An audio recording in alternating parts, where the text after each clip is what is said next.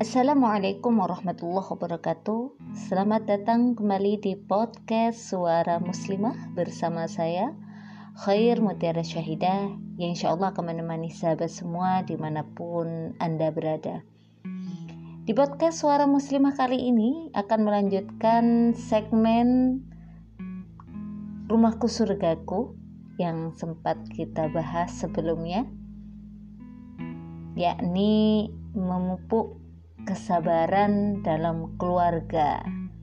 Sebelumnya kita sudah membahas hal-hal upaya yang harus kita lakukan, yakni salah satunya adalah memahami hakikat sabar itu sendiri.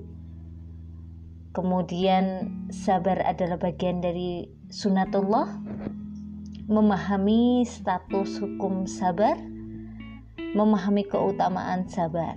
Nah, Kali ini kita akan membahas langkah praktisnya. Sahabat suara muslimah yang dirahmati Allah, selain pemahaman terkait hakikat sabar, penting pula kita juga melakukan beberapa langkah praktis ya. Nah, untuk memupuk kesabaran dan mengokohkan dalam jiwa kita, yang pertama harus kita lakukan adalah menjelaskan makna istirja yaitu kalimat inna lillahi wa inna ilaihi raji'un. Juga senantiasa mencontohkan pengamalannya dalam setiap peristiwa yang berkesesuaian. Kalimat ini bukan hanya diucapkan ketika menghadapi ujian kematian, namun dibaca dalam setiap kejadian yang menimpa dan dirasakan tidak menggembirakan seperti kematian, tertimpa kecelakaan atau sakit, kehilangan barang yang dimiliki, dan lain sebagainya. Senantiasa mengembalikan setiap perkara terjadi kepada Allah Subhanahu wa taala. Ucapan ini semestinya betul-betul disertai penyerahan diri bahwa kita milik Allah Subhanahu wa taala. Dialah yang berhak terhadap apa pun yang kita miliki termasuk yang bertanggung jawab pada kebaikan dan keberlangsungannya. Allah yang Rahman, Allah yang Rahim tidak akan menzalimi hambanya. Semua yang terjadi karena kasih sayang Allah kepada makhluknya. Dialah Allah Maha Kuasa untuk menghidupkan dan mematikan. Apa pun bisa terjadi dengan kehendaknya. Sahabat suara muslimah yang dirahmati Allah, Langkah yang kedua, mengajak anggota keluarga untuk mengambil pelajaran dari setiap peristiwa. Allah Subhanahu wa taala tidaklah menjadikan apa saja dengan sia-sia. Pasti ada hikmah di baliknya. Bagi orang yang mampu mengambil pelajaran dari setiap kejadian akan semakin mengimani begitu maha kuasanya Allah dan kian menyadari betapa lemahnya kemampuan manusia. Dua kesadaran ini berpadu dalam satu jiwa membentuk harapan dan optimisme terhadap kebaikan dan menjauhkannya dari sikap sombong dan arogan. Sahabat suara muslimah yang dirahmati Allah, langkah yang ketiga menceritakan kisah-kisah kesabaran para nabi para sahabat, ulama, serta orang-orang mukmin.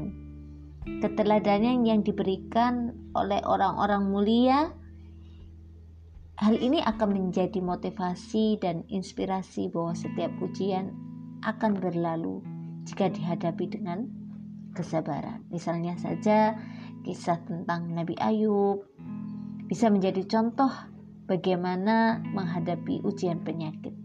Seberat apa pun, Penyakit apa pun akan pulih kembali jika Allah menghendakinya.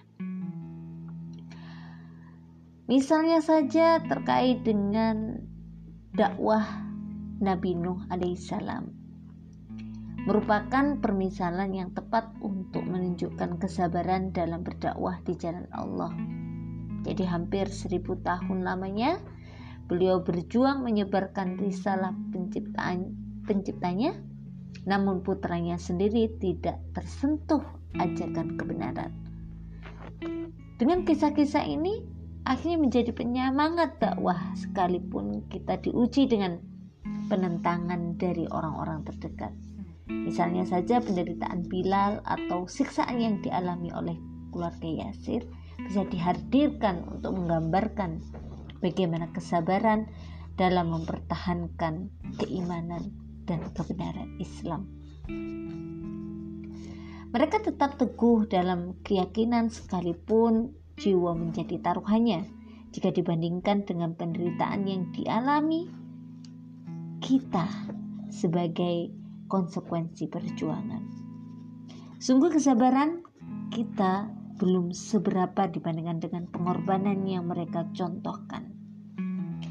Yang paling istimewa adalah seluruh rangkaian kehidupan baginda Rasulullah SAW yang banyak sekali mengandung hikmah kesabaran. Bagaimana beliau menahan lapar karena tidak ada makanan sampai perutnya diganti ya, diganjal dengan batu. Beliau dihina, beliau difitnah, bahkan dituduh sebagai orang gila. Namun semuanya tidak menyurutkan beliau untuk tetap istiqomah mengemban dakwah Islam hingga tegaknya institusi Islam di Madinah Al-Munawwarah. Sahabat seorang muslimah yang dirahmati Allah, langkah praktis yang keempat yakni harus adanya saling menasehati dalam kesabaran di dalam keluarga Pekerjaan apa pun bisa terasa berat jika dilakukan sendiri, apalagi jika dikerjakan dalam kondisi penuh tekanan, ancaman, atau ketidaknyamanan, dan banyak kesulitan yang mengikutinya.